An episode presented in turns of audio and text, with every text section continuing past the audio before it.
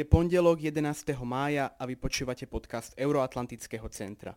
Pripravili sme si pre vás 5 dôležitých správ zo zahraničia, ktoré sa stali počas uplynulého týždňa. Komentár zostavil tým Euroatlantického centra. Obama kritizoval Trumpa. Bývalý americký prezident Barack Obama ostro kritizoval postup svojho nástupcu Donalda Trumpa proti koronavírusovej pandémii. Označil to ako absolútne chaotickú pohromu. Obama sa takto vyjadril počas telefonátu s 3000 ľuďmi, ktorí pôsobili v jeho administratíve. Povedal, že boj proti novému koronavírusu by bol ťažký aj pre najlepšie z vlád, no je absolútne chaotickou pohromou, keď vládu presiakne sebecké myslenie. Trump dôsledne obhajuje svoju reakciu na zdravotnú krízu.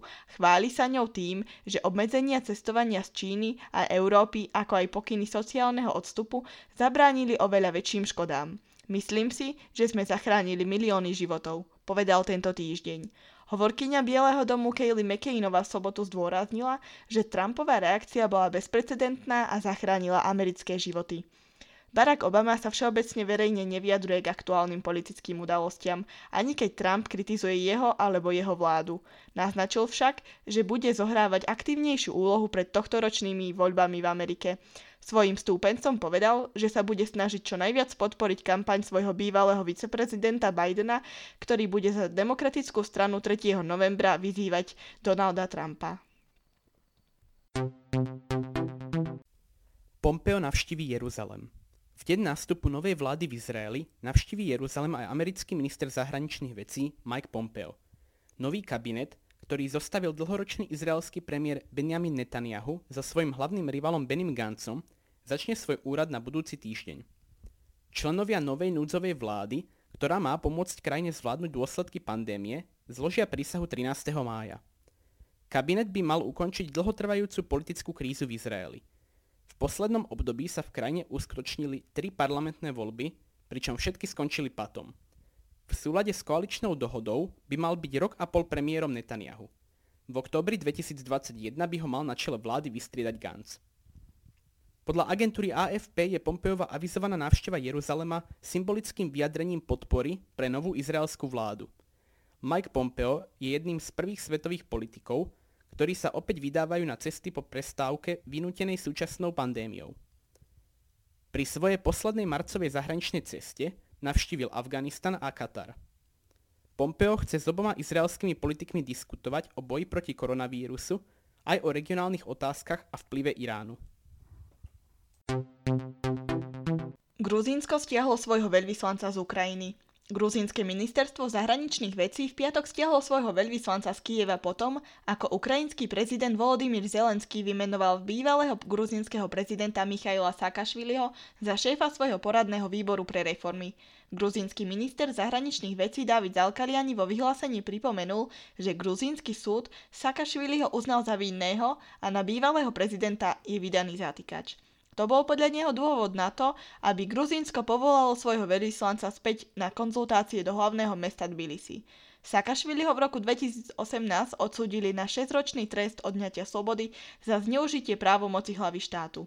Súd v Tbilisi vyniesol verdikt v jeho neprítomnosti, keďže ex-prezident sa zdržiaval mimo Gruzínska. Sakašvili a jeho spojenci obvinenia označili za politicky motivované. Nezamestnanosť v Spojených štátoch láme rekordy. Podľa minulotýžňových údajov Ministerstva práce Spojených štátov amerických vzrástla nezamestnanosť v apríli takmer na 15% a zaniklo viac ako 20 miliónov pracovných miest mimo polnohospodárskeho sektora. Podľa analýzy, ktorú si dala vypracovať agentúra Reuters, bola pôvodne strata odhadovaná na 22 miliónov miest. Ministerstvo zároveň revidovalo aj informácie o strate pracovných miest z mesiaca marec – Zatiaľ čo pôvodne čísla hovorili o strate 701 tisíc pracovných miest, nové údaje ukazujú na stratu viac ako 870 tisíc miest. Situácia na trhu práce môže však byť v skutočnosti ešte horšia. Podľa ministerstva totiž existuje mnoho ľudí, ktorí o prácu prišli, avšak nezačali si hľadať novú a nie sú v číslach o nezamestnanosti zahrnutí. Ide o najväčšiu nezamestnanosť od konca druhej svetovej vojny, kedy terajšie čísla prekonali aj rekord z novembra 1987. Agentúra AP uviedla, že počet pracovných miest, ktoré sa podarilo v USA vytvoriť počas 11 rokov od krízy, sa takmer úplne vymazal v priebehu jedného mesiaca. Tieto správy nie sú najlepšie pre prezidenta Spojených štátov Donalda Trumpa, ktorý sa pokúša o znovu zvolenie v tohtoročných novembrových voľbách a preto chce otvoriť ekonomiku čo najrýchlejšie aj napriek stále stúpajúcemu počtu nakazených novým koronavírusom. Srbsko poslalo stiažnosť Európskej únii. Srbsko v sobotu vyjadrilo protest voči Európskej únii za to, že jedna z jej publikácií srbského vynálezcu Nikolu Teslu označuje za Chorváta.